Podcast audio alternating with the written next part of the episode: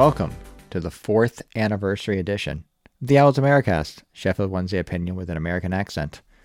I'm your host, Jeffrey Paternostro, and in honor of this momentous occasion, I have cobbled together a, a brief montage of the most exciting moments in Sheffield Wednesday history over the last four years. I will play it now. And we're done. But we will continue on with this podcast. And while there might not much to be celebrate uh, on the pitch, it's worth celebrating this milestone episode in style. And I have the uh, Ayinger Celebrator. Longtime listeners of this show, and I assume that's all that's left at this point after four years of Wednesday football, know that around this time of year when it starts getting dark around 6.30, I like my dark German beers. And this is a Doppelbock. Uh, I am usually partial to the Spaten Optimator, which I've had many times over the years on this show. Uh, I was grilling some sausages uh, a few weeks ago for a little mini Oktoberfest with some friends and family. My father brought over this uh, this Doppelbock. I have to tell you, if it's not better than the Optimator, it's a it's a strong competitor. It's very nice. It's very malty. Uh, it's a little bit. Uh, it's only a six point seven. I think Optimator is like eight. And when it's your fourth drink of the evening, because it's the fourth anniversary episode, you've got to do it in style, right? Uh, the, the fact that it's only a six point seven is probably promising for the rest of the show. Also promising for the rest of the show is an appearance from Patty A. Jones. Patty, what are you drinking?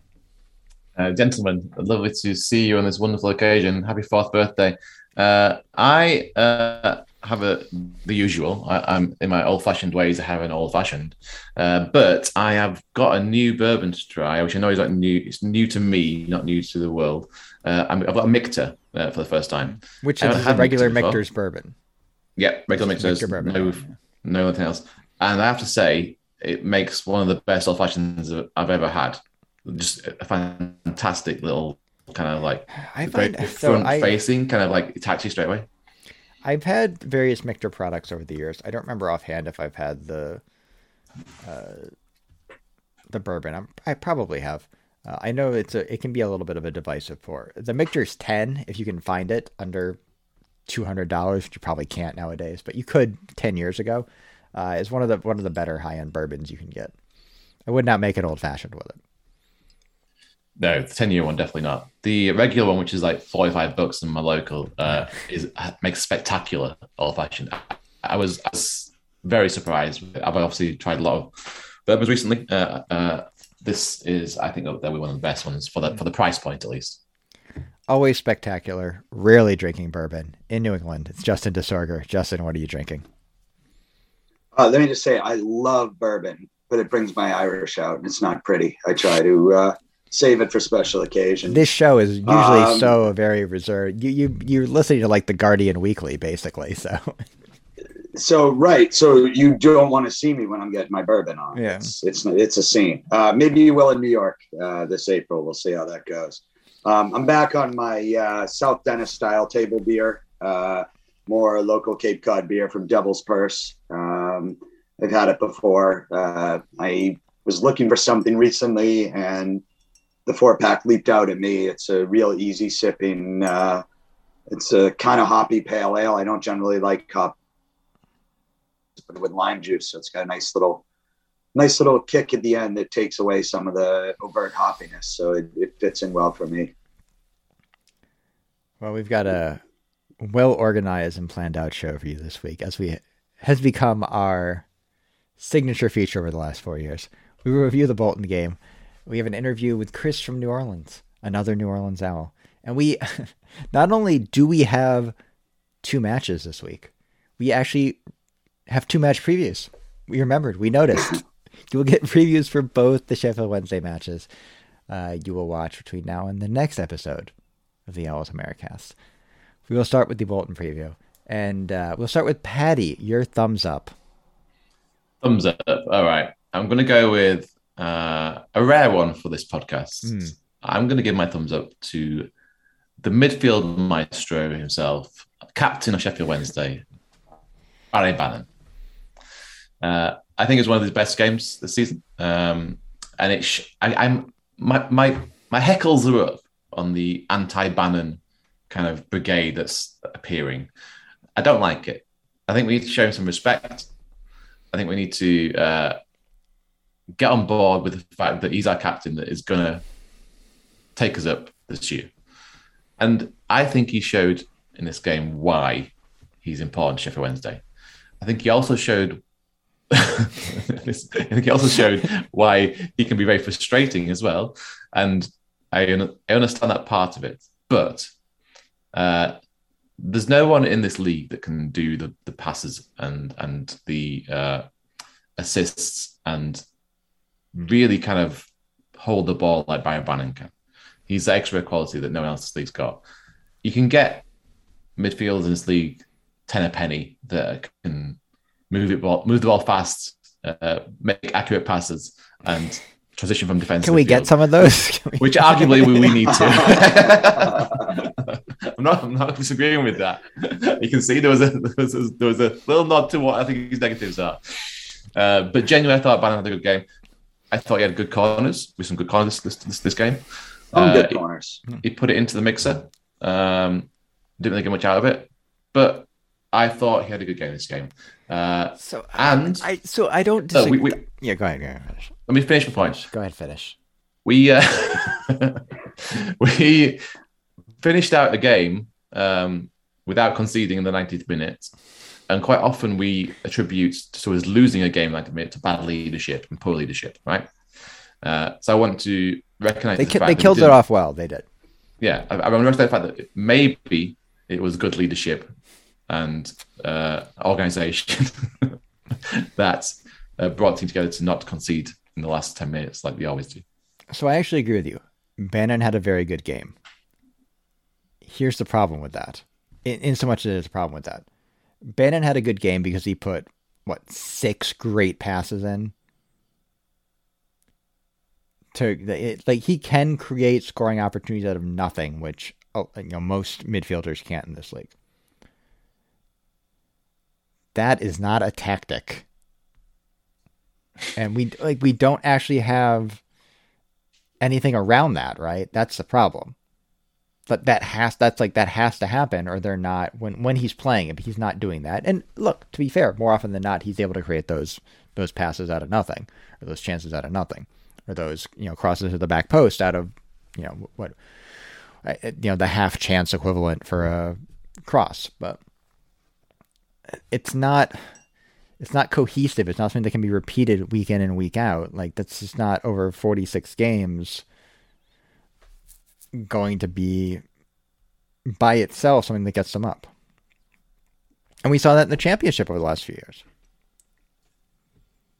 Yeah, I think it, you know, there's obviously a lot of talk going around, people worrying about you know, Darren Moore's tactics and doing a 4 3 3 and playing out from the back. There's a lot of talk about, well, we can't do it and you can't do it in this league. And, you know, I'm kind of in the camp of waiting to see. But I, I actually agree with both of your points here, Patty. I do think that was one of Bannan's better games. He, he easily had the most touches and the most passes for a team that didn't nearly have the ball as much as the opponent. And what Baz really is so good at is in different spots in different situations. Sometimes it's the back post, sometimes it's crossing, switching the field up, sometimes it's down the line. He can put these perfectly weighted passes in, just floats them to the exact spot where they need to be. And, and there's not a lot of guys in this league that can do it. It's it's spectacular. And and he was able to do that uh, more times this past game than we'd seen from him recently. So I do I do think he had a good game and appreciate it. But I also agree with Jeff in that if we are going to be a team where everybody's sticking to the tactics of playing that quick moving short passes, 4-3-3, moving the ball on the ground up the field, Bannan might not necessarily be uh, the best fit for that. And and so we are bumping into a bit of a bumping into a bit of a conundrum. Can can Baz be a positive part of uh, what Darren Moore wants to do? Whether or not you agree with one or the other, you know, that, I think that is a question going forward. Right, that's what it comes down to, right? It's Bannan had one of his better games this year, and they beat Bolton one nothing at home. Okay. No, and it's still an individual performance, right? Yeah, so right, yeah. what I didn't mention is that we still need to figure out centre midfield, and that's totally correct. Uh, he's not going to be on his own. uh, a guy that can get promoted. We, st- we, st- we still look like a bunch of individuals. Uh, I called it out uh, several times in my notes. We still look like we haven't got a plan. We still look like it's people trying to do things on their own. Um, it's everyone's got their own strengths and they're all trying to do it on their own. And there's no real uh, gel in that midfield, um, um, matching the defense to the midfield to the attack, like we've talked about over and over again in this podcast. Uh, and that was on display throughout this game. Uh, where I'll, I think, so go oh, go ahead. No, go ahead. No, I just think the only thing that I really cut through was Bannan's um, Hollywood balls and Bannan's kind of creativity. Um, but we can't, like I say, we, we can't rely on that. That's not a tactic. That is an individual performance. Um, yeah. The, I guess the closest thing to a thumbs down that I, I sort of have. We haven't uh, gotten your thumbs up yet. Exactly with that though. With that midfield. Uh, well, we're doing a loose format today, Jeff. We're well prepared. yeah.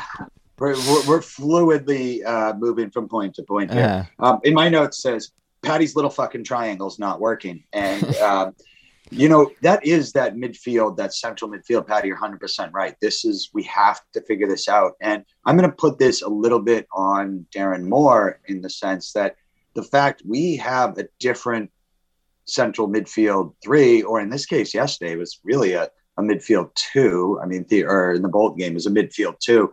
You could argue that that Paterson was coming back to to be the third, but realistically, it was we played a 3-4-3 with two central midfielders and i just didn't think that was where we have not found the right combination of three central because we changed every single fucking game. And even when we don't we're changing who the uh, you know nominal wingers are who again they're so directly involved in more system with coming inside and switching. They're almost like midfielders as well. And the fact that we changed this personnel so much i think we're not able to get we're not we haven't figured out who exactly fits with who.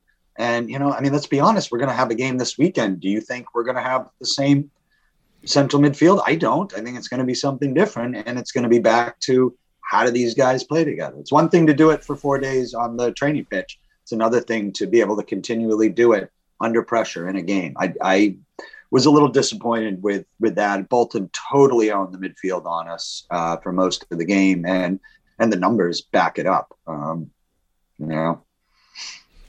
I will try to keep us somewhat on task by giving my thumbs up next, and that's going to be the uh, the front line. I thought, you know, the I mean the goal itself was created by three strikers interplaying, you know, winning second balls, flick ons, and again, yes, getting it out to Hunt, who put in a, a very nice cross for, you know, Gregory, and like Gregory, look, that's it it looks like an easy finish, but if you look at it, he actually has to position himself well, read where the cross is coming, and split two defenders to get to the spot. And he's not a he's not pacey at this point in his career, so that's just pure like poacher's instinct to get to that spot. And, and then even even great call, even to open up his hips a little mm. bit because that ball handcuffed him a little bit and was really inside. So for him to be able to open up and and put some some steam on it when, when he got it coming in from that side. That's that's a tough play. That was a that, that was a, a great goal by Gregory. Yeah, I think it was a good goal. It was a good team goal, like you said. It yeah. was it was yeah. first touches all around, right? So it came from uh, uh, Pato on the header,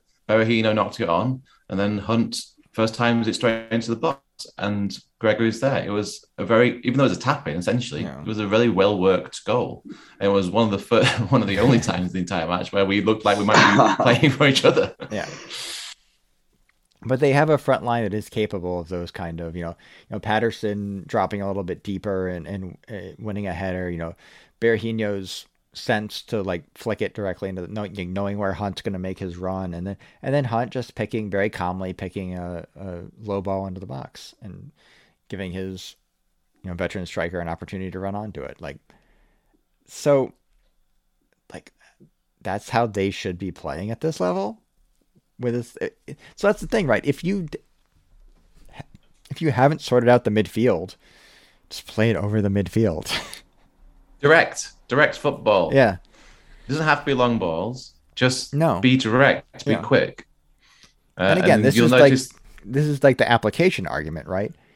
If you're putting yourself about, like you have to win more second balls than the opponent does. You're not going to win all of them because they're not all going to be perfect. Like like this that was about as well a worked goal as you will see from that position with the ball like barely touching the ground. Like everything had to go right. But if you put yourself about, you can win enough of those to create enough chances that over the long haul you're going to win games in this league. Will it be pretty exciting one touch football? No. But we've seen Wednesday try to play that, and it involves the keeper just like dropping the ball at the opposing striker's feet in the 90th minute. So maybe uh, maybe try something else. I think our front line uh, pressures pretty well mm. on the whole. I, I, think I think they we've seen whether they're pressuring with two or or with three. I, I think they've done a nice job the last few weeks of really being um, aggressive and, and, forcing mistakes out of the opponent. Um, I think adding Windass to that equation, I mentioned that last week, kind of off the cuff, but I, I do think adding Windass is going to give us that a little more of that dimension, that that aggressive, strong presence who's going to be able to make things happen and, and force the other team into mistakes. Um, the biggest question is can we, as Patty alluded to, and I think we all saw this past game, the front line got too far ahead of everybody else. Um, and we've had that issue, the classic donut formation from years past. But, you know, we, we do see these large gaps and, and struggle getting the ball from midfield to that front group. If we can figure that out, um, you know, the way that front line is playing with their pressure and their aggressiveness, um, and some of them showing the ability to finish, whether it's Gregory or Pato, who's had a couple nice uh, nice goals recently, get Berahino on track. That's when we can really start winning some games It wasn't so much a donut this game either. It was just a gaping hole. Uh, well, yeah, yeah, uh, but uh, like where are you getting donuts, Patty? Bakery product. no, I mean it's literally like a gap. There was the defense. And we have different attack. donuts in. Yeah, no, no, no. That's you're right. I'm I'm teasing, but you're 100 percent right. The front three were just way up yeah. ahead of everybody. The, the midfield was almost flat, and we're used to seeing the the the fullbacks or wingbacks or midfield, wide midfielders, whoever it is, get way further up the pitch. They were too far back and flat, and that we, we gave up. We gave them the ball once they were past that front line. Yeah, there's an issue the first few minutes of the second half where um, the defense had it, passes it to Bannan. Bannan tries to do his usual turn, gets caught in possession, gets tackled. Uh, at that point, he could have passed it uh, to someone in the field if there was anyone around. Uh, there was no one around. There was four people in attack at that point. I, I was looking at the, the, kind of like there's four people in attack. This is from a, um, a, a, defensive situation where we've got the ball. Four people in attack, five people defending, and maybe uh, there's a right winger somewhere floating around that he couldn't see.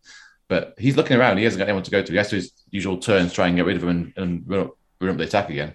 He lost the ball. This happens all the time. Uh, yeah, it was so slow at getting out. This playing out the back is slowing us down so much, uh, and it, it, terrifies me when we give it to anyone in front of, not even just in, in defense, anyone in front of that defense. So maybe it's Hutch, maybe it's Bannan this time, maybe it's Wing. We're going to get pressured by people that know we're doing this, and we're going to get caught out over and over. And, and they're over back to the play too in a lot of cases, and it's just not. I don't know what the what the they need spot. They need yeah. they need mid, midfield there. If you're going to play up on the back, you need levels of support at every step of the stage of, of the field. You need movement you off the ball, which they're not great at either. Yeah, you can't fight by the fence. You can't have four people up front. That's not that's not formation. Justin, do you have a thumbs up? Just out of curiosity. Um. Yeah, you know, honestly, in, in the end, uh, just getting the win. Like Hmm. Th- this is two in a row, and granted, they were both. You know, one was a late scrappy winner, and this was in a pizza cup.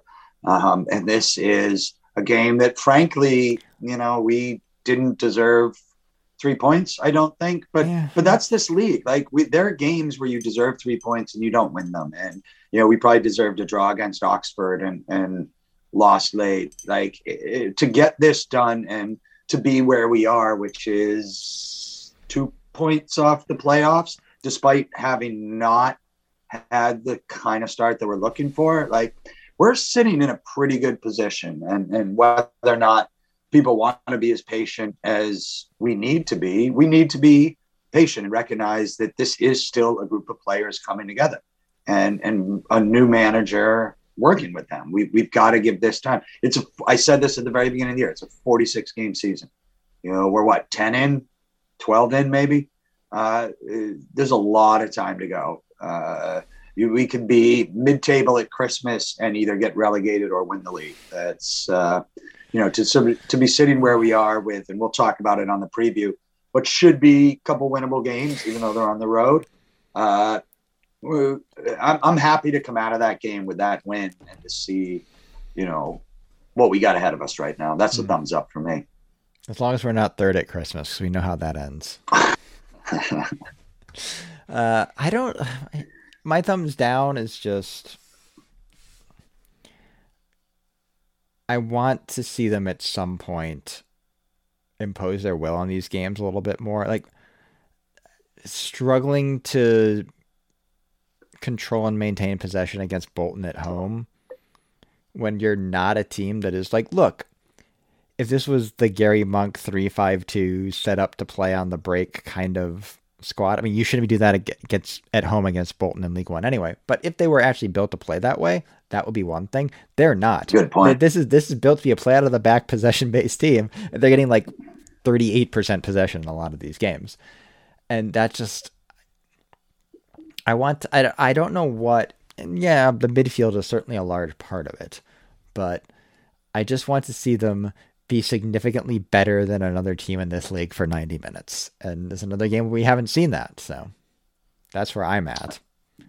I would I gotta I gotta give Bolton some credit. Um, they just came up from League Two. Like you would think that they would be a little out of their depth, but they were. I think it was. I think it was Dom that. Cohesive. Yeah, Dom. I think Dom tweeted this some point. Yeah, it was like like uh, Uh, Bolton. Like one of these teams looks like well drilled and has a plan, and it's Bolton. It's not Wednesday. I think that was gen. Like they're not yeah. good.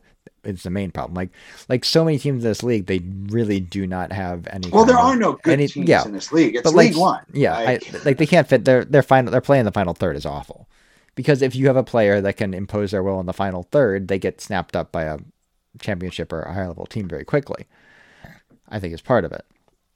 But yeah, I mean they had chances and didn't really finish. You know, we were a little sloppy. You know, Kieran Lee put himself about and created some chances, but nothing really really came of it because their you know their finishing or their final ball was worse than Wednesday's in a lot of cases, and that's going to happen most weeks. And some weeks Wednesday will win, and some weeks they'll draw, and some weeks they'll lose, and We'll just keep on I really liked, and see uh, Christmas. I like that forward. Was it Afolayan? I, yeah, I think yeah. I, I said that he would. Uh, I wanted to see him in the preview. I talked about how he would look. I I thought he was very effective. I mean, he didn't. Well, I shouldn't even say effective, but he was very noticeable. He he, you know, he he was very involved with play and and you know kept kept our defense working. So.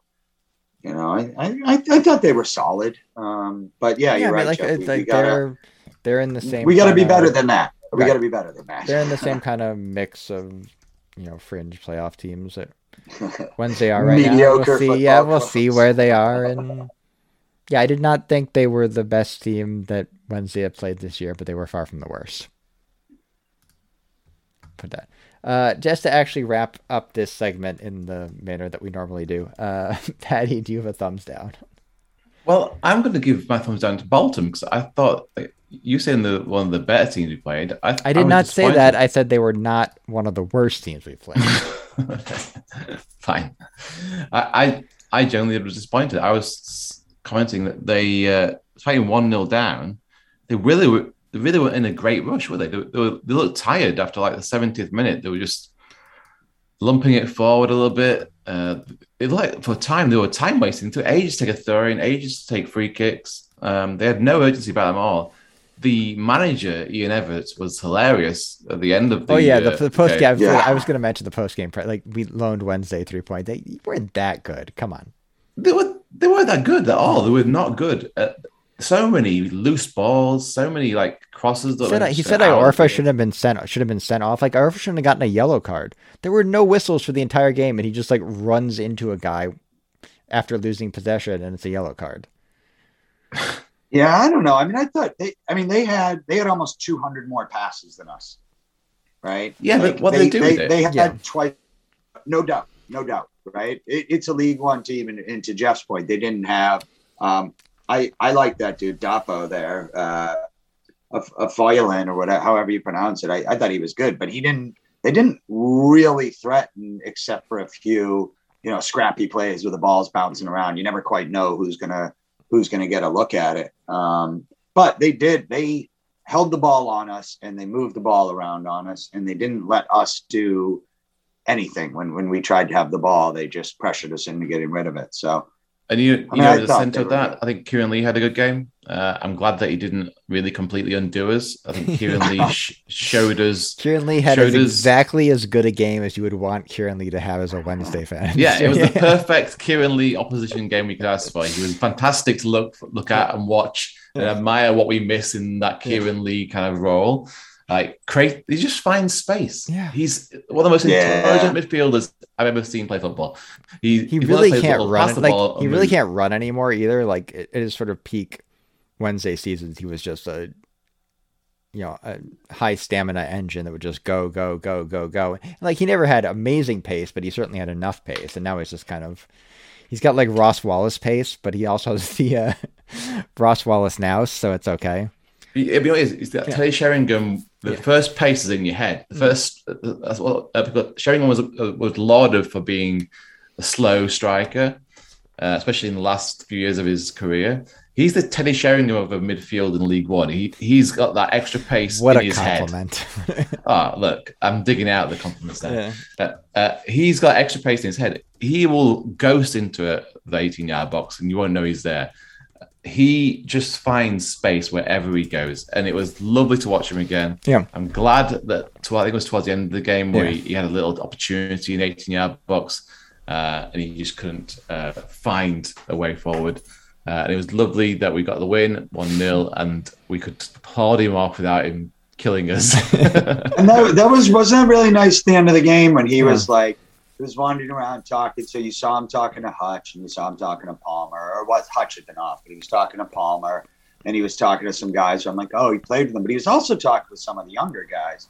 And he mentioned afterwards um, how nice it was to see some of the younger guys. I kind of thinking, what do you mean? And, and he had talked about, you know, seeing them when they were coming up through the youth ranks or seeing people like that. And it just, you know, you can tell that he you know, much like we talked about, um, you know, Semedo last week um, in, in his unfortunate circumstances, the way that sometimes a player connects with a club. You know, it's obvious that Kieran Lee connected and, and resonated with us, but it, it's clear that, that the club and us resonated with him as well. And it was really, it was nice to see. It was nice to see after the game. Good scenes. And that wraps up the Bolton game. We'll take a break. When we come back, we will interview the original New Orleans Owl.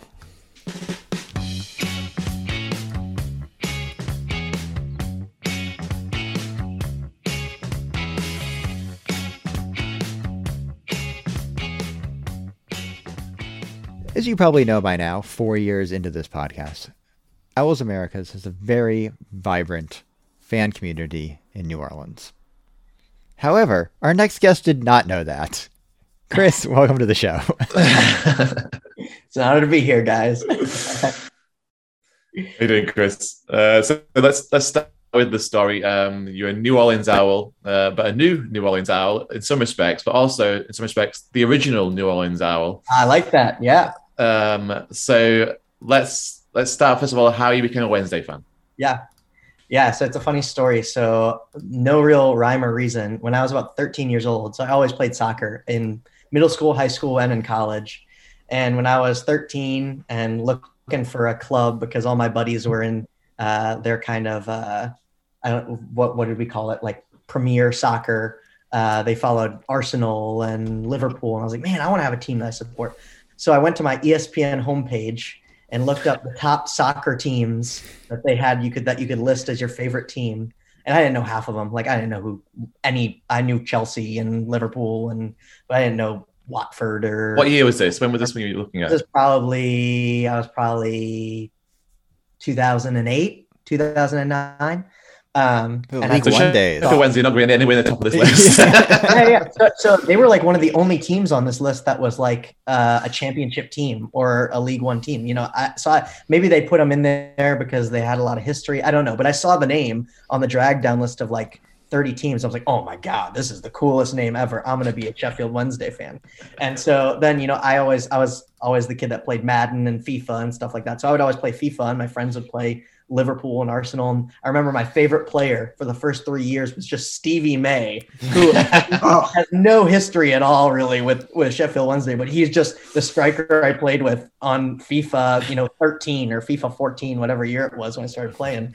Um, but you know, that got me running and like all throughout high school, all throughout college, I would follow them. I'd look every game to see how they were doing. Um, and would get so stoked. And I didn't really have an, I didn't know about iFollow. I don't know how soon iFollow came out but I would just I, I couldn't watch the games because I didn't have the possibility to. But I would always look at Twitter and ESPN to see how they were doing. Um, and it's not until recently that I've been able to find a community and um, get in with iFollow so I could watch the games like religiously. So uh, it started weird, but it's gotten fun. Well, you picked a good time to start watching the team. Clearly, like yeah, right. just mere mere Twitter descriptions of a you know, stultifying 1-0 win is yeah, going to right. uh, really get you the full color of the Sheffield Wednesday fan experience. Yeah. So, uh, how did you find Jamie and his motley crew down in New Orleans? Yeah, and, and equally entertaining story. So I uh, I was at the bar, Finn McCool's, with some buddies. We had decided we wanted to go pretty much every Saturday to watch uh, Premier League, and so they're all sitting at the bar and at the tables watching the Chelsea and Man United City games, and I'm sitting in a little corner of the table with my phone watching Sheffield Wednesday on iFollow. Um, you know, and, and, I'm I'm revving them up. I'm saying I'm so excited for the season, and they're just looking at me like I'm pathetic, you know, with a phone in a giant bar where there are big screen TVs everywhere. But I mean, I'm I'm ride or die owl, so I'm there watching it, and uh, my buddy points to a jersey, and he's like, "Did I just see a Sheffield Wednesday jersey on that guy walking by?" And I was like, "No way, man! That's like there's no way that there's anyone here that has that jersey. So I keep watching, and then he says, "No, I think there's a second one. Look, there are two of them at the bar." and I look up, and I see two people with Sheffield Wednesday jerseys, and I'm like, "I've li- I've literally never never met another Sheffield Wednesday fan in my life." So I was I like just get up from my chair and sprint up to the bar, uh, and I'm like, "Guys, I'm a Sheffield Wednesday fan. like this is this is unbelievable. Like, how did you guys become Wednesday fans?" And they're like, oh, you, Jamie, Jamie did. And you got to just come see. We have, there's there's a ton of us outside. And I'm like, what? Uh, and he takes me outside, and I look, and they're like 30 blue and white jerseys watching Sheffield Wednesday on big iFollow TV Well, I just had this little phone. And like, it's amazing. I see all these people. We start talking about Wednesday watching the game. Jamie is like, Chris, here, I got a jersey for you. And he tosses me a jersey. so I'm out there for like 20 minutes, and my friends are probably like, you know, what the heck? I thought you just went to the bathroom. Um, and so I go back in and I'm wearing a Sheffield Wednesday jersey now. And they're like, dude, what happened to you? So I abandoned my friends that day and met this new community.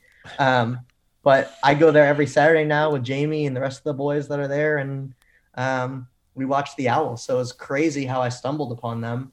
I've been in New Orleans my whole life uh, and I'd never heard that there was a Sheffield Wednesday community. How long? There. Jamie's been there like, what, six or seven years now, Patty? No, he's been more than that maybe 12 years mm. because he was here he was in new york first right he was here before uh, you that's right yeah uh, then he left about a year before i came which was 10 years ago mm-hmm. year, two years ago so he it's funny now i can take this out of jamie because he always tells me he's the original new york owl Chris, yeah. you have to tell him over and over again you're the original no. New Orleans owl because it's going to really piss him off. Absolutely, of course, of course, of course, of course.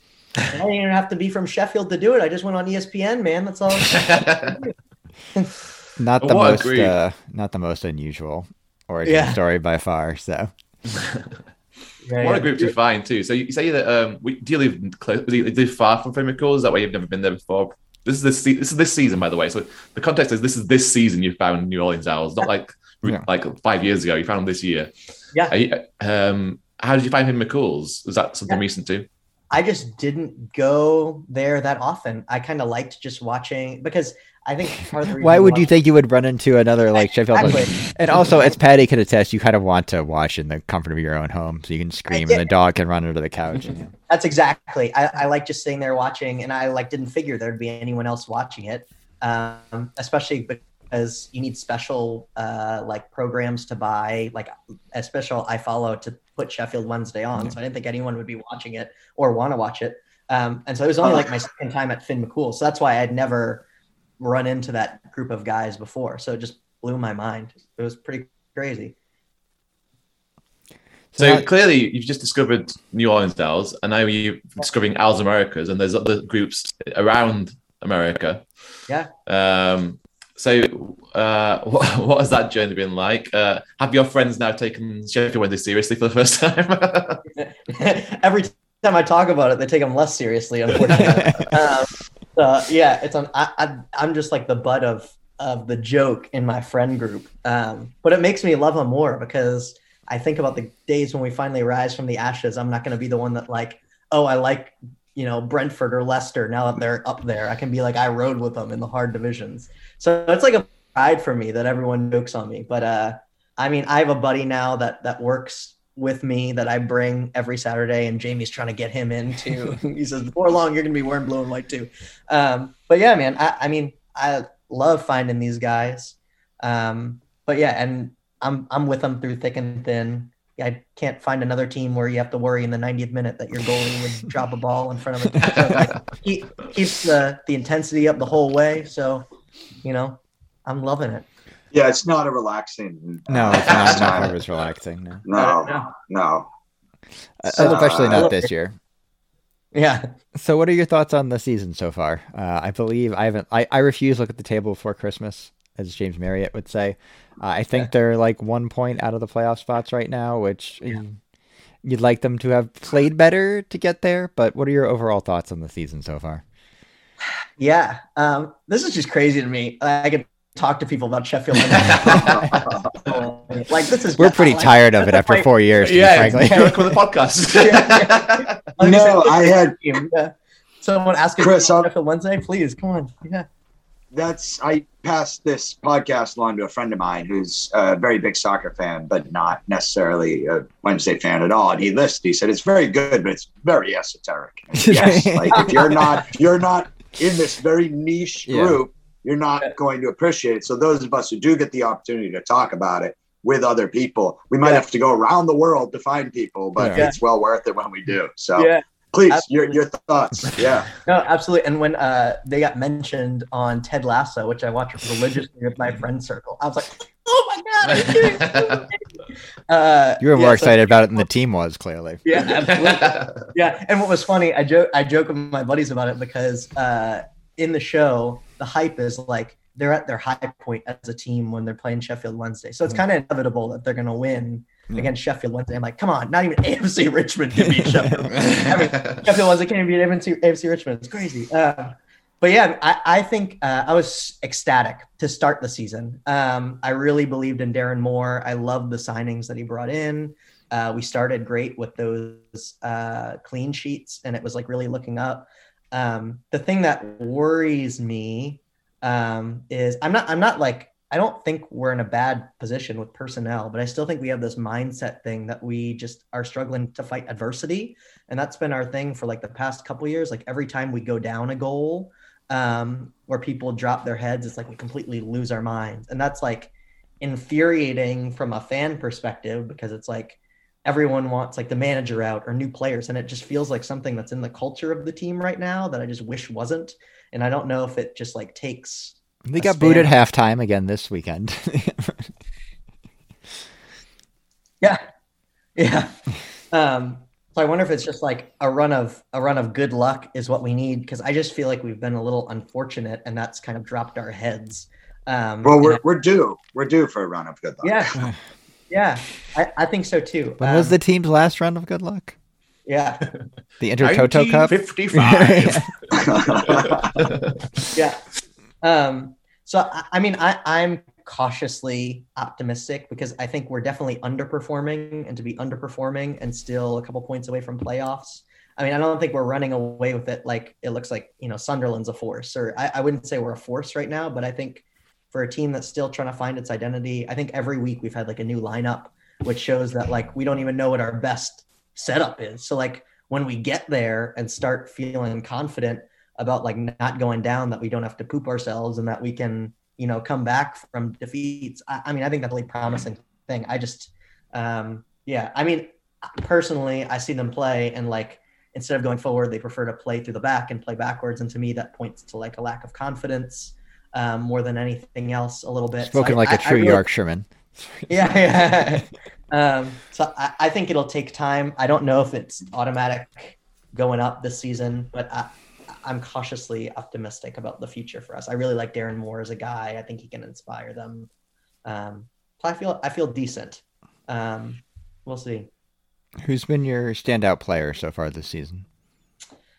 Uh, I, I actually was a Stoke fan too for a while and loved Lee Gregory with Stoke. I love Lee Gregory. Uh, you should not pick him.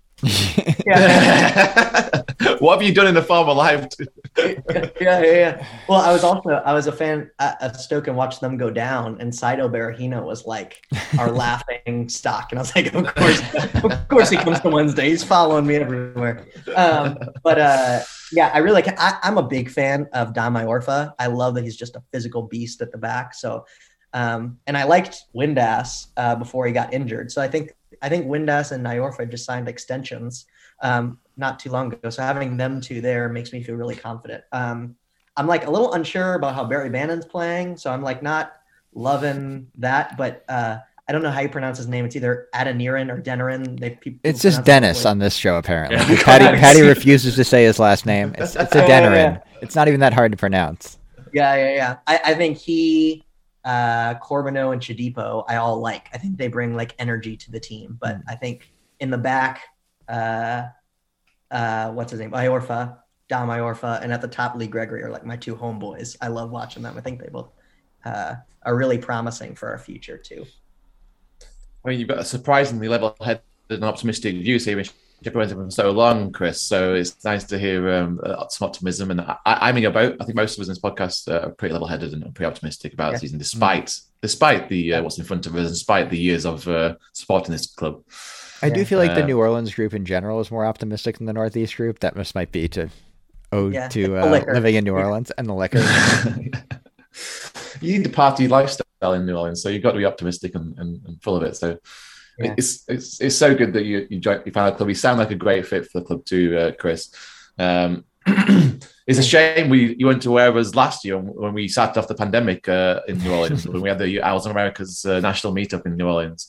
Yeah, I would love uh, that that was a fun weekend until the whole world closed down. uh, well, it was good we snuck that in. Yeah, we snuck it in. We had one last party in New Orleans.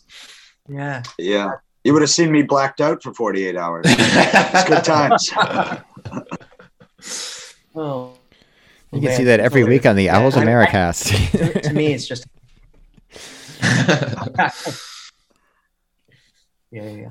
Uh, you said that Stevie May was one of your um, favorite players because of FIFA. Um, in in real life, yeah. uh, over the years, um, who's been your like favorite player? Uh, um, I mean, I was so excited in those those years where we were pushing promotion a couple years in a row, and we had Carlos as our as our head, and uh, for, Fernando Forestieri was my guy. I really liked Fernando Forestieri, and like one of my favorite like Sheffield Wednesday moments was I actually watched this. I think it was on iFollow or maybe it was like ESPN Plus or whatever. When he had that crazy strike where he turned and just hit it top corner. I don't know if you guys remember that, but that was like. That when he like tackled somebody and won it back and then yeah like, hustled a bit and then 40 yards I just just knocked it. Yeah. Yeah, that was yeah. Crazy. Yeah, I was such a big fan of his. And when we lost him, I was heartbroken. Um, yeah, there, I mean, there's several players that I feel like are Wednesday through and through. Like I love Hutch still. I uh, like I'm such a fan of his. Um, and we had guys that were like solid for us for a while, like Buxton. I really liked. Palmer's been good, but in terms of like, I kind of like I played midfield in high school and college, and I love guys who are like attacking and could play midfield and up top too. And so those were the guys I was drawn to. So Fernando Forestieri, all what he could create was really cool for me to watch. So I think he was my favorite player for a while. No, good choice. No one's going to argue with that. All right, so all right, so sorry, go on. Great, great, great, Patty. I thought, you, I thought you were asleep. You like your head down. No, no, I was, I am paying attention. Patty's like Jeff, Jeffrey usually leads out, but everybody else jumped in, and Patty's like been stepping over me all over this interview. Yeah. Uh, you've already said that you don't know if uh, automatic promotion is in the cards this year, but we do like to get our guests on the record. Where do Wednesday finish in the table this year? Um, oof. I'm gonna say I'm gonna say eighth this year. I like that. Um, Cautious. That feels cautiously optimistic, which yeah, is sort of I, the theme of the podcast. Yeah, I think eighth, and I'm looking forward to next year. I think us pushing for also very much uh, Wednesday uh, point more, of view. Chris, more importantly, uh, where do we finish in the pizza cup? Yes, that is more important. We're going all the way. We're going away. Yeah. Sweet, I love it. I would take. I will take eighth place if we if win, we the, the pizza, pizza, cup. cup. yeah, hundred percent. Put a put a parade. Like a, we need a parade. It's a trophy, right? need a Sheffield parade.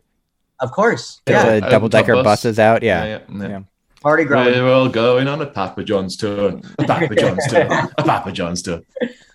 Yeah, well, and I mean, you New York people must think Papa John's being a pizza place is a disgrace. Yeah, no, that is it. We don't recognize it as a pizza yeah. place. All right. but it's a great, a great footballing competition with great history and great. yeah. I love, uh, I love it. All right. Well, Chris, thanks for coming on, and we will certainly check in with you throughout the season. Yeah, and, stay in touch, bud. And enjoy yeah, enjoy the enjoy the whole Jamie experience. I appreciate it. It's amazing to have uh, such a great community around some team that um, I've loved now for so many years, and not a lot of people know that side of me. And now I have people that I can embrace that that side of myself with. So it feels like I almost have found a second family. So I'm really homie, wait till the national meetup.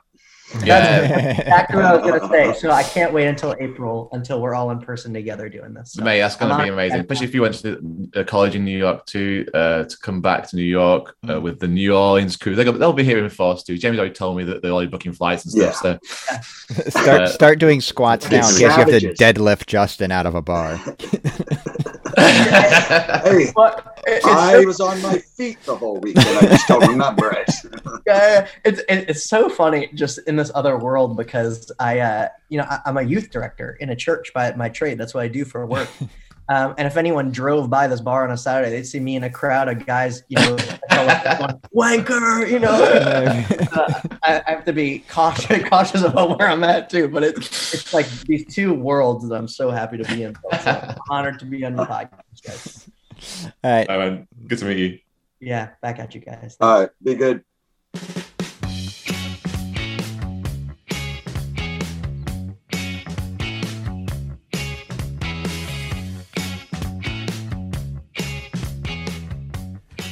Now it's time for some Wednesday news. And as this is the fourth anniversary of the show, if I'd been particularly uh, industrious, I could have put together a supercut of me telling you that the first note in Wednesday news is Sam Hutchinson is injured. Because I'm sure it's not the first time I've said it on this show. Patty. Um, yeah, it's not good, is it? Uh, it, it looks it looks to be light Mm. What I've seen so far, um, they're expecting a bit of an update this week uh, while we record. So maybe people listen to this now know more than we do. Um, but uh, him and obviously uh, Lewis Gibson. Gibbs, Gibson went off at halftime at the second half uh, on Saturday, uh, which was not planned uh, apparently because obviously Gibson came off at halftime against Mansfield. Well, I want to say Mansfield. Yeah, that was, that was the game. Yes. Yeah, Pizza Cup. Um, so I don't know why you need to go sotto voce there, but no, I'm trying to think. it feels like about six months ago. It yeah, wasn't. It was like enough. two weeks ago. Um, so not good, but uh, hopeful that they will be fit for the weekend. Um, and yeah, like I said, we're struggling in defensive midfield. It's gonna be a it's gonna be a spot we struggle at the entire the entire season unless one of those two unpredictable, unfit people of Luongo and Hutchinson happens to be fit at the same time, which seems to be unlikely at the moment. There's an outside chance Byers could be available as well. I guess he's in training this week. I, I don't think it's likely, but you know he could fit. Good news with both Gibson and Hutch is that, especially for them, it's muscle injuries. It's not uh, the many already snapped ligaments in Hutchinson's knees snapping again. So, yeah. um, you know, we'll we'll see. But yeah, you, would prefer to not uh, repeat that uh, well, oft repeated refrain, Jeff. A little bit of news. It is the international break. We're still here because Wednesday now plays to the international break because they're in League One. But there was some Wednesday action at the international break. Uh, and we're going to talk about a goalkeeper and not the one you might think. Uh, Jack Hall got a run out for the under 18. I assume England. You didn't put it in the notes, Patty. England. Yeah. the under 18. Russia. Yes, kept a clean sheet against Russia. Uh, he came on in the second half. Mm. Yeah, like it was one of those games where they just test everybody out. But I mean, 45 minutes for an under 18, uh, a team which is doing fantastically well in their league. Um, They're atop the league, is my understanding. Yeah, they've done fantastically well. Um, I'm not, who's the under 18s manager? It's not, it's not Lee Bullen. Lee Bullen does the under 23s, and they're doing terribly. Um, under 18s it was Haslam for a while. I'm not sure if it's Haslam still doing it. But anyway, um, Jack Hall, international debut, clean sheet. What more do you want? I don't know. Good. It's only good for our club, right? To have internationals. I want to. I don't want to go to Stephen. I like. I'm trying to find out who the under 18 manager is, and it's asking me to solve a puzzle to see Stephen Haslam's uh, He's listed as academy manager on the website. Yeah, his LinkedIn worth. page. I, I yeah, yeah, I'm not going to do that. So. I'm not solving a puzzle just, to see Stephen Haslam's LinkedIn page. Yeah. And uh, and and move along again. Other than John Anderson, uh, it appears to be. Well, no, sorry, that's the whole. You, that's John sorry, Anderson. that's the whole City and under 18s manager. There's very little information. You think this would be information that would be widely available? But uh, you think our club is going to be media savvy? Yeah and provide information about things that people care about? Because mm. I do not. As we already noted, if they can't capitalize on the Ted Lasso mention, I don't know why I would expect to see the uh, Sheffield Wednesday under 18 manager. All right. Well, according to the actual Sheffield Wednesday Academy staff profiles, there's a lot of people here. Again, we should just plead ignorance and move on. You know, they have an analyst. They do. They've had a they couple. They have an I academy we should analyst, get somebody on here, but it's a good idea. We should get that's, the that's for of, the uh, off season. Or I mean, we're clearly already struggling for content in season if we're scanning the uh, yeah. All right. Well, uh, take it away, Justin. yeah, how'd we end up there? Um, two games this week. I'm glad to remember to do both. What what I think will be interesting is that the stories of the managers and therefore the tactics of the two clubs are very similar. So we'll start with Wimbledon. Um, Patty, did you want to do any sort of uh, retro Wimbledon throwback nonsense before we get into the current iteration? I'm very excited about Wimbledon because obviously uh, the last time we played them was 2003. Uh, we uh, we won four two. Um, it was Lloyd Owusu got a couple. Uh, two people I'd never even heard of before. Uh, right now, I feel like I haven't heard of them, but clearly I had at the time. Michael Reddy and Lee Bradbury scored. This, this is where we really need James because we know that James can identify any Sheffield Wednesday player by their photo. So, well, you say this is this is hilarious because the same person that always comes up in our quizzes, yeah, that often gets mistaken for somebody else, Paul McLaren hmm. was in this uh, same team that beat Wimbledon in 2003 4 2. Um, but before that, before we beat them 4 2, uh, we won them 3 0 uh, the time for that. And after that, we played them pretty regularly up until that time, almost every year from like 90. Uh, wow. Right, yeah, yeah. Pretty much every year through the 80s and 90s. That's why I'm wearing my um, 93 94 show right People now. can't see I it, like, yes. I feel like playing Wimbledon harks back to the glory days of Sheffield Wednesday. And I think it's hard not to, to romanticize about that fact. Um, so I really hope that people, um, I hope people are going down to Wimbledon because it's my, it's, it's, my old hometown at the end of the day. I moved from Sheffield down to London uh, in 2001, uh, just as well, a few years after, two years before they absolved into MK Dons. Uh, they now play very close to where I live. Uh, I'd love to go down and see them play Wednesday uh, in League One, but sadly I'm in New York, so I can't I can't do that. Uh, but yeah, it's I feel like Wimbledon, the crazy gang, evokes memories in Wednesday fans. So Justin, tell us about the history of Wimbledon. Tell us about how they got to be who they are right now versus uh, MK Dons. well, yeah. So I'll actually, I'll, be totally honest. When, when I was looking at this preview, I decided to really skip over a lot of their history. I went back and looked at a lot of their history, and you know, it wasn't a, a ton to be. So I really just focused on um, this current iteration, which I think, as people know, it was one of the first. Um, and Patty, you, you or you know, we should have James on could tell us of another, but it was one of the first times a team moved right? That, that's something that we've been used to in American sport for 60, 70 years at this point. Um, and, you know, it was really kind of shocking uh, to have that happen coming off of what you called the, uh, what was known as the crazy gang in the 80s and 90s, probably the most successful period in their history. They won the 88 FA Cup over Dirty Leeds, which is always nice. Um, they, they went from the uh, fourth division all the way up to the first division in a matter of like seven or eight years. Um, with guys like uh, Vinnie Jones and Dennis Wise are the only two guys that I can particularly remember. But very direct, uh, you know, English football. It was the eighties. And blood and thunder. yeah, no, they they really kind of summed some of that up. Um, they were everyone's second team. Wimbledon had a, a strong place in the English uh, fans' heart, I believe. Like they were everyone's team that wants. They were the ultimate underdog.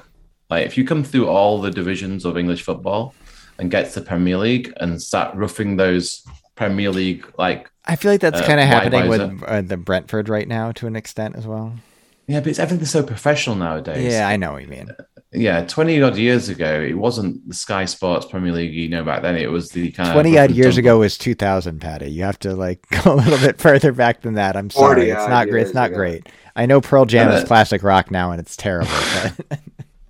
But... yeah, but this, we're talking about like late nineties when um, England, when Wimbledon were uh, playing Premier League football. Yeah, sure. Um, so it was it was a, a shock, and they were everyone's underdogs they are, they will and when they five years later almost when they when they got took over by this conglomerate the the, fran- the franchise that moved into Milton Keynes, the most unglamorous place. I can understand like the Raiders moving to Las Vegas. Why would move a club to win to, to Milton we'll, Keynes? We'll we'll, co- we'll cover that when we play them later this year, um, for sure. Uh, but brief history of this refurbished club. So because I think a lot of people know they they a Phoenix Club was created out of the ashes of the move um, in June of 2002, and they immediately pushed to start that next season. They held open, literal open tryouts uh, for in in late July to get a team going. So they started in the ninth tier of English football in 2004 uh, or in 2002. Uh, so I'm going to just read through briefly because I thought this was pretty fascinating. They were in the Combined Counties League Premier Division, which is the ninth tier, moved out of that in 2004 to the Isthmian League First Division in 2005. Patty, can you explain uh, to me what Isthmian? Like, I see the word Isthmian on occasion. What does that actually mean? I don't fucking know. Is it? it's like is it like an, is it an insurance company? Jesus. Uh, so they moved from that first division to the Isthmian Premier Division uh, in 2005. Were there for three years. 2008, they moved up to the Conference South. Um, immediately got promoted to the Conference National, which is the uh, fifth tier. And in 2011, were promoted to League Two, where they hmm. spent five years. And in 2016, um, they moved up to League One. Uh, now, in League One, they have finished 15th, 18th, 20th, 20th, and 19th. Um, but still for a club that again uh, was this 17 years ago was reformed in the ninth division. That's a pretty nice show. And if you guys recall from our shrimps preview uh, wimbledon is one of two clubs to have never been relegated uh, along with uh, morecambe as it were. Uh, patty never, I, never gonna... been relegated no, not they've never been relegated. They've been oh, dissolved, oh, but they've never been relegated. Wait, that's obviously not included in the previous Wimbledon. You're about the new Wimbledon. Exactly. Again, right. I didn't touch the previous Wimbledon at all. Okay. Um, I know where I stand on this matter, and it's not in Milton Keynes, but let's go. By. no one stands in Milton Keynes. So. No, no. Just go round and round in circles all the time.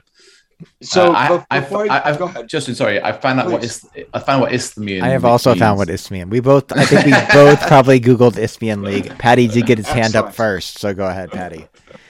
The name is derived from the fact that the geographical location of most of the clubs participating describe an isthmus of land around London and southeast England.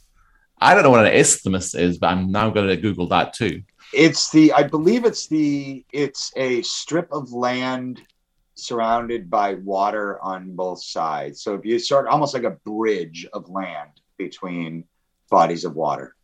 Now look that up and see how inaccurate I am. But uh, like for example, Madison, be... Wisconsin is an isthmus. Okay, Isthmus is, is a narrow strip of land with sea on either side, forming a link between two larger areas of land. So yes, Check out a bridge of land. Why would you define Damn, a league around that? I don't know. True. Good point. Good point. Um, so their nickname is the Dons, understandably, but Patty, I also found that their nickname is the Wombles. Please tell our American listeners why. This is a subject I am an expert on. I'm Who are the Wombles? The Wombles. Not an expert uh, on isthmuses. Is an expert on Wombles. Patty Jones. Hey, we each we each bring our strengths. Yes, yes. I don't have to Google Wombles. This is good. Uh, the Wombles of Wimbledon, common are we. Um, so they are a children's television product um, that was probably the first and foremost uh, recycling green uh, program initiative of the entire generation. So this is like 70s, I think, 70s and 80s. They were like a puppet type Muppet show. They were Muppets, yeah. Yeah. Uh, and they had characters like Uncle Bulgaria. I don't know why it was called Uncle Bulgaria. Uh, but they used to live in Wimbledon Common. So Wimbledon Common is obviously a, as a park in Wimbledon. Uh, and they used to um, like take the trash people put on Wimbledon Common, make things out of it. And it was, that was a children's TV show. And Wumble's kind of like a. I'm trying to describe Wumble to you. I'm pretty sure he's a fictional fictional animal. Yeah, have, it's a little. I have had a few whiskeys at point. I've never seen a Wumble in real life. I'm pretty sure it's a fictional thing. It's kind of a. It's kind of like a. I want to say a rodent of some sort. A rodent of some sort. Yeah, good. Thank you for that. A rodent with no whiskers. Um, they all they often wear uh, recycled vintage clothing. If, if you were seeing the Wombles out in Brooklyn, you would not think anything strange. You would think they're just hipsters. Uh, they're the first Ugly hipsters. hipsters. They're the first hipsters of the generation. Rodent hipsters is why I describe Wombles essentially, and um, that's what Wimbledon's known for, other than tennis and a uh, crazy gang football team. I won't remember this, but dear God, I need to refer to them as the Wombles every time I uh, think of them after that. Well, so this this current squad that we're going to see on Saturday is sitting in 15th, three wins, four draws, four losses, uh, 17 goals for, 19 against. They started off scoring a bundle of goals, and they've kind of settled down. They've lost three of four in the league, so they're not really in great form. Um, now, again, remember I said very similar to Cambridge in the backstory. So the manager is a guy named Mark Robinson who joined the youth academy as an under nine coach in 2004 and was involved with the youth academy from under nine up for the last 17 years. Uh, it finally fell on him to be uh, caretaker manager last February when they were uh, in relegation places, and he kept them up. So they gave him a gig. This is his first ever job. Um, he is a big believer in uh, the modern 433 uh, possession, uh, quick, exciting attack, and he's very into being aggressive and attacking. Uh, loves a high press. Um, you know, really tries to go for it. He has um, just trying to look and read and learn a little bit more about what we see. They look unlike, say, our 433, where we get width through our fullbacks. It looks like they tend to keep their back four uh, fairly flat and, and all the way back. Um, so uh, that's how they kind of cover defense rather than having a central midfielder slide in instead. Um, interestingly enough, they're also quite good at free kicks. They're tied for leading scorer is Will Nightingale, one of their center backs, who has three goals all on headers. Um, and Ben Heneghan is their other center back who only has one goal, but has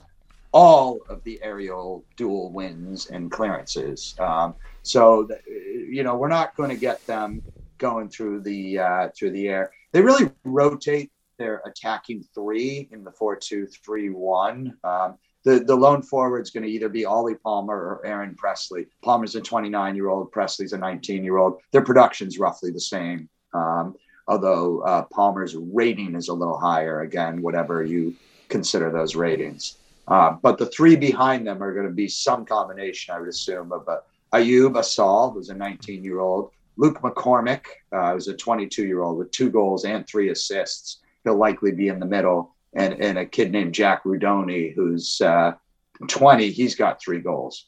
Um, Alex Woodyard and Anthony Hartigan are their central midfielders. Woodyard seems to be the more of the stay at home, uh, cover the back four, and Hartigan is the guy who makes things happen with three assists. So, um, not dissimilar to Bolton and uh, you know several other teams we've seen. We're looking at a team that wants to possess the ball on the ground, uh, move it through short passes, um, try to get it up front to somebody to make something happen. So that's what we're dealing with on Wimbledon. Thoughts, gentlemen? I am more obsessed by Wimbledon's fact that they're sponsored by Cherry Red Records, uh, which uh, of course you are, because first of all, I love Wimbledon. It was very close to my heart when I grew up in, in London. Um, but Cherry Red Records are a great independent record label. They specialize in like 80s like punk and alternative. So you've got like Howard nice. Jones and 10cc and like everything but the girl on their label. They're, they're all there. all sorts of shit Americans have never heard of. Hmm. Yeah, it's, it's, it's the best of 80s British pop and uh, punk rock. Uh, so they they even sponsor a stand. They sponsor the shirt. They sponsor the stand too. The Cherry Red Records oh, awesome. stand in Plough in Plough Lane. Um, yeah, so if you're a music fan, oh, the cult, we've got loads of shit. Um, check out Cherry Red Records if you're uh, a music fan too. Yeah, and I, I, did forget to mention they currently play in Plough Lane, but it's a new Plough Lane where they had uh, their original Plough Lane they had lost, and that was part of the reason they moved. They were uh, ground sharing with uh, Crystal Palace for a while, which was part of the reason that they had lower attendances, which were used to justify the move.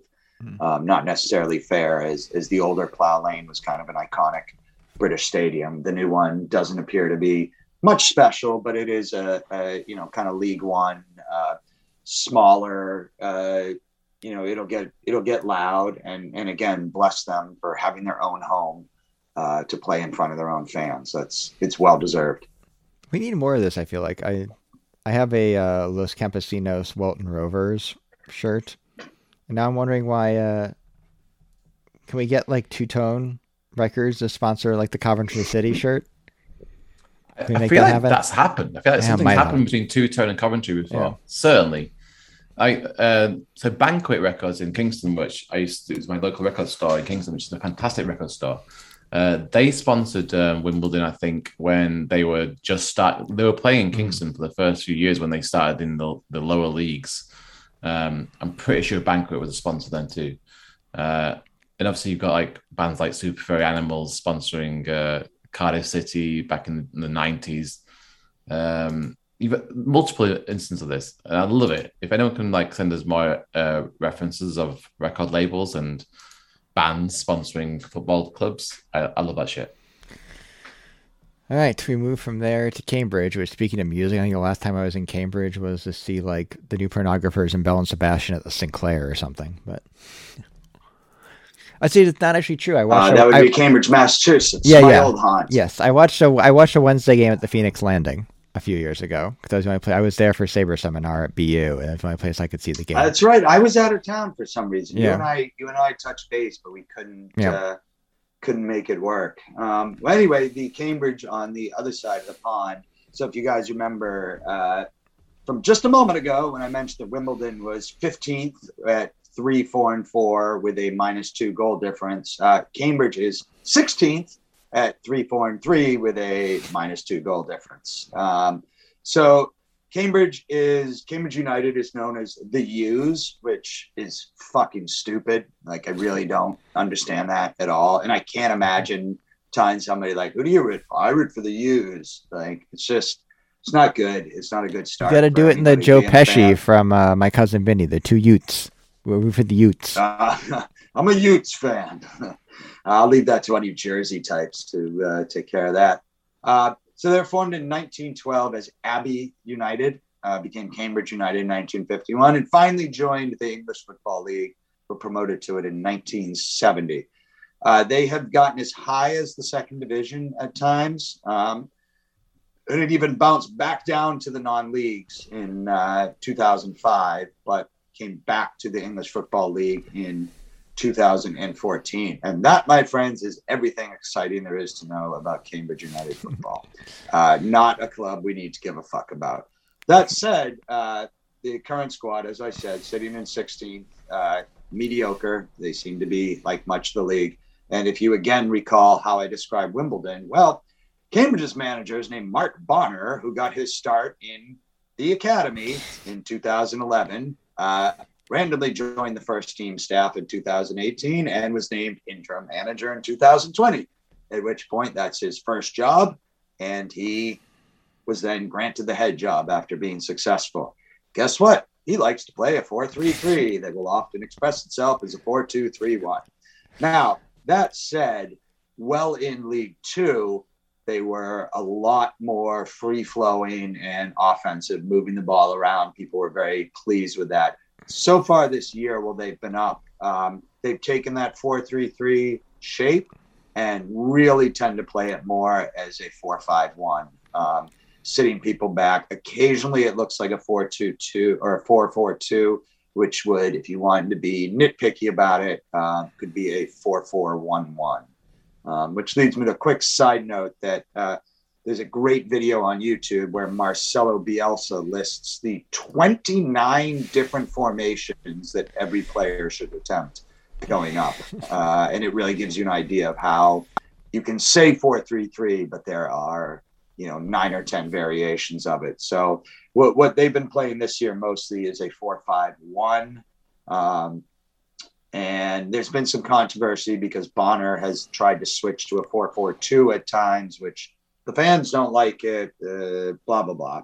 Point is, they're a little more reserved than we've seen in the past. The one name that everybody will probably recognize on the squad, and he should be back and healthy, is uh, everybody's favorite Irish attacking midfielder, Wes Hoolahan, uh, formerly well known with Norwich City. Wes signed a deal with Cambridge as a 38 year old in League Two and kicked ass in League Two because he's a really good footballer. Form is temporary, class is forever, even at 38. Now he's um, a 39 year old in League One. So. now he's a 39 year old in League One, but he does have four assists in limited time. He missed about three weeks um, with doing it. So when he's in there, they can alter that formation to have the 4 2 3 1 with him as the central attacking midfielder because you've got two. Uh, two midfielders to back him up because Wes Hoolahan, 39 year old Wes Hoolahan, is not going box to box. Uh, that's just not what we're. I say as a 39 year old, I have not been able to be a box to box midfielder in a while. So uh, yeah. no, no, it's not. Uh, it's not happening. Um, interesting players of note aside from Hoolahan, they've got a center forward this this guy should play for the Pittsburgh Steelers. His name is Joe Ironside, and he's got five goals for them. Uh, so he's the guy up front. God, we're fucking in League One, aren't we? yeah, that's exactly it. Joe, we're facing a striker Joe called Ironside. Joe Ironside who has scored five goals. Yeah, right. That is that is it. And uh, I guess recently another uh, central midfielder who, depending on their formation, is probably an attacking midfielder. Is a, a guy by the name of Adam May, who uh, is a young younger guy, uh, 23. He, he's popped up recently with a couple goals, as well as a man named Shilow Tracey, who's another 23 year old attacking midfielder. So they are able to get uh, they are able to get some pressure up the middle now, which is helpful for them because up until the last few games, they've really been a team that tries to get it down the wings and lump it in the middle to Joe Ironside in hopes that he will uh, bang it in and finish it off. Um, but my, uh, I mean, uh. my thought, my thought coming out of these two previews is mm. it's two games on the road. Uh, I mean, it's League One. We're inconsistent as hell. We don't know what our lineup's going to look like. Blah blah blah blah blah. This is four to six points. It has to be. Yeah, I that's right. This is from your description. Is four to six points. Uh, Patty, do you have any thoughts on the Cambridge Oxford Derby? Wait, is that like what? a thing? Well, Cambridge, Cambridge and Oxford, uh, they're rivals, right? Yes, true, but I, I, wasn't planning to have thoughts on those like, two teams. Is that so? You didn't have, plan on having thoughts on the team Wednesday just played, or the team they're going to play next week? Oh yeah, I mean Southern Ponce yeah. Bullshit universities. Is that like a thing? Um, like, like I know it's like university they, town. They're more into rowing. yeah, mean, they make rowing, jokes about rowing. Yeah. Yeah, the rowing is the main uh, derby there. I don't think it was shit about football. That says a lot, right? yeah, there. Um, I did find one connection between Cambridge. I mean, they are the most dull team I've ever looked at in my entire life. I found one connection between more than Reading. Yeah, I feel like we've got more in common with yeah. Reading than we have in Cambridge. Like, so I found I was looking through the Wikipedia page that literally at the bottom of their staff is a guy called Barry Corr, and uh, Barry Corr might be the most uh, Yorkshire name you've ever heard of, but Barry Corr is the development coach for for um, Cambridge United, and I was like, that sounds familiar. Corr, Corr is a very uh, interesting second name. Spell Barry. Corr, C O R R.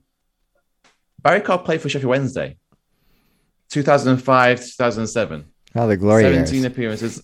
He was a striker scored zero goals for. I remember him. He, he was he had a shaven head. He was not good. He was not in a good time in our, our career. But I that is the only that is the only time I can recall uh, a connection with Cambridge United and um, Sheffield Wednesday. Paddy, where can people watch the Cambridge United and or the Wimbledon games? They're both on iFollow Jeff, so you, you, can watch it wherever you want to hmm. on uh, streaming. Do we have we any meetups have... for these games? Yeah, Patty? I'm getting there. I'm getting there. Uh, we have meetups. I want to tell people. I mean, there's lot, 20 people that can go to New Orleans and New York to watch mm. the meetups in New Orleans, Americas. Um, yes, we have two meetups this week uh, in New York and in New Orleans. Uh, you heard from Chris earlier on in New Orleans. Go and meet those guys there in Finn McCool's. Uh, in New York, you can meet us at Football Factory uh, you, had a, you, had a, special request for the uh, Football Factory meetup, as I recall, as well. Yes, I'm wearing the retro 93 94 shirt. If you're in New York, come down to Football Factory and wear your pre 2003 shirts. That was the last time we played Wimbledon. So anything before 2003, we'll give you extra points for. And points mean pints in Jack's terms. This has been episode 152 of the Owls Americast. You can find us on the internet, owlsamericas.com, email the show at owlsamericas at gmail.com, and find and follow us on Twitter and Instagram at owlsamericas. Our podcast intro and bumpers by fellow Wednesdays Reverend the Makers. The podcast is on iTunes, Spotify, SoundCloud, Google Podcasts, Podbean, probably anywhere else you choose to download podcasts. There's no wrong way to listen to the show. Just do what feels right. Wherever you choose to consume the Owls of Americast, we ask that you rate and review the show as it helps more Wednesdayites find our ramblings. Justin is on Twitter at New England Owl. Justin, what was your favorite bar in Cambridge? Uh, probably the Field, hmm. uh, which unfortunately closed down. That's where I watched most of my footy because the Phoenix Landing would would fill up too much, and it was yeah. also either a Man U or Liverpool crowd in there, and both of those groups make me violently ill. Patty is on Twitter at Patty A. Jones and at New York Owls. Patty, I found the uh, Two Tone Records Coventry City kit. I'm going to hold it up to my webcam and get your thoughts. Uh, so much better. Just play, just do the whole checks. You yeah. want more, you want more checks? I want full black and white. You want the full black and white check, yeah. Yeah. I want like a like a what's it called? A harlequin. I want, I want a harlequin. All right. I'm on Twitter at Jeff Paternostro. I actually like this kit a lot, but I might just buy another Los Campesinos Walton Rovers kit before next week.